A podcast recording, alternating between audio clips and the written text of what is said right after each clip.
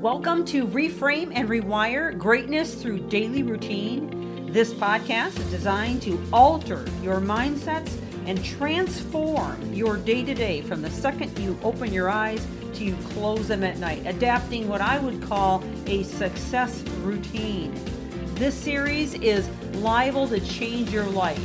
And it's never the big things that you do, but the littlest things you do every day that make the biggest difference.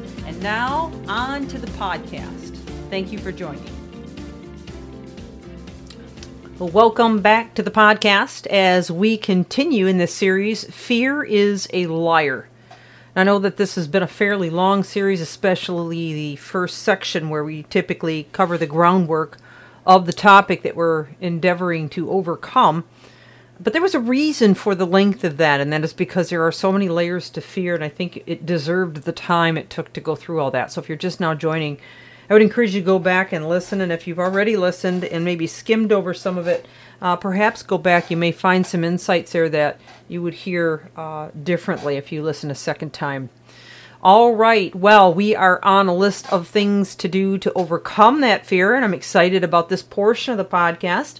Um, and yesterday, we talked a great deal about the initial assignment, and that is to take a thought journal for a minimum of three days.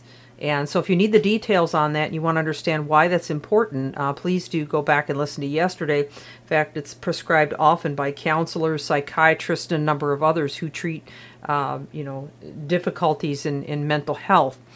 So, um, let's talk today about how fear can work to your advantage. Your emotions exist for a reason, okay? They are put there by our Creator to help us to discover when perhaps we need to take an action in some kind of area, okay? So, obviously, if you're angry, um, there's a reason you're angry. So, what, what's triggering you? Learning your triggers is important. But uh, when you're fearful, those are also another form of trigger. And the fear may be legitimate. In other words, it may be something you really need to look into.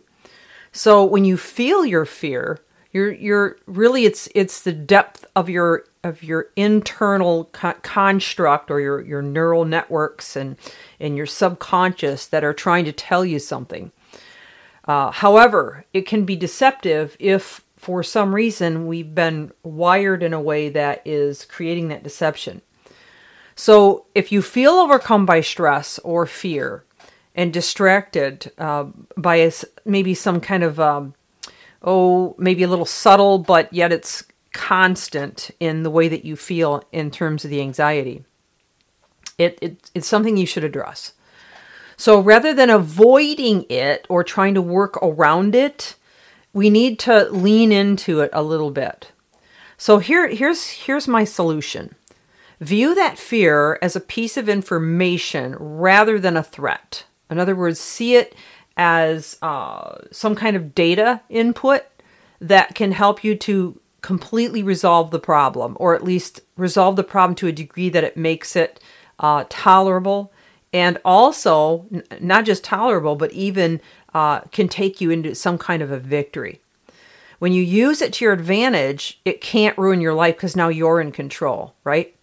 So, in overcoming fear, you know, if you look at it that way, it's going to be more of an ally rather than an enemy. So here again, we go back to the whole concept of perception. And uh, a lot of times it's the fear, especially when it comes to, say, athletes, it's the fear when it's faced head on that makes them winners because they're, they're not going to look at it anymore as a threat. They're going to look at it as an opportunity to shine, to, to rise above it, to overcome it, to do whatever it takes to, to face it uh, with. Uh, with the utmost courage, even though maybe their knees are knocking and they're terrified, yet they face it to the point of winning. So it drives them to go higher. And that's how you can use fear to work to your advantage. And here's a quick uh, example of that. Earlier on in my sp- my speaking career, um, I had gotten some advice that I found very valuable even to this day. Uh, and and then and part of it has been helpful simply because I do understand the physiology of a human being in that, you know, we experience chemistry release when we have thoughts and feelings. And that chemistry release can be things like cortisol and adrenaline, which happen when we're under stress or fear. um, that give us that anxiety, you know, that rise on the inside, and it causes you know us to shake inside and feel really nervous, dry mouth, you know, sweaty palms, possibly even nausea, and a number of other things that come with that. Um, but we have that same response whether we're anxious, uh, excited, or anxious, fearful. It's the same release of cortisol and cortisol and adrenaline. Okay, so actually, you know, people that you know want to say jump off of buildings on bungee cords or out of, out of airplanes on, with parachutes, etc. Um, they're doing it because they're kind of anxious, excited, but yet they're still going to have that same, you know, the pout, the the heart pounding, the you know, the dry mouth, the anxiety. But yet they're excited about the experience they're about to to have. Even with roller coasters and things like that, can be the same thing.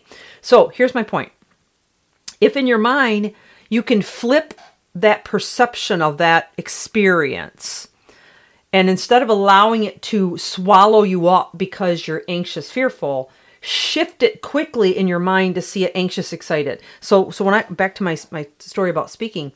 So when I first started speaking, I learned that that trick um, that you could flip it.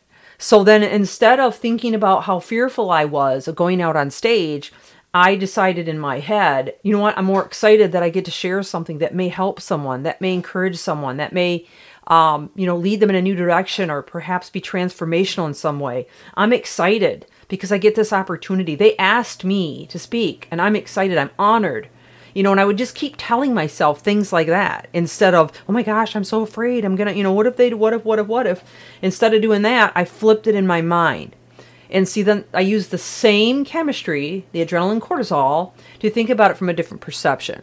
All right. So that's how you can use it to your advantage, and that's how you can flip that perception in your mind to begin tackling it from a whole different angle. Well, I hope that was helpful to you. We're going to come back uh, with more tomorrow, uh, but I would encourage you to give it a try. This is Michelle Steffes, Reframe and Rewire. Thanks for joining.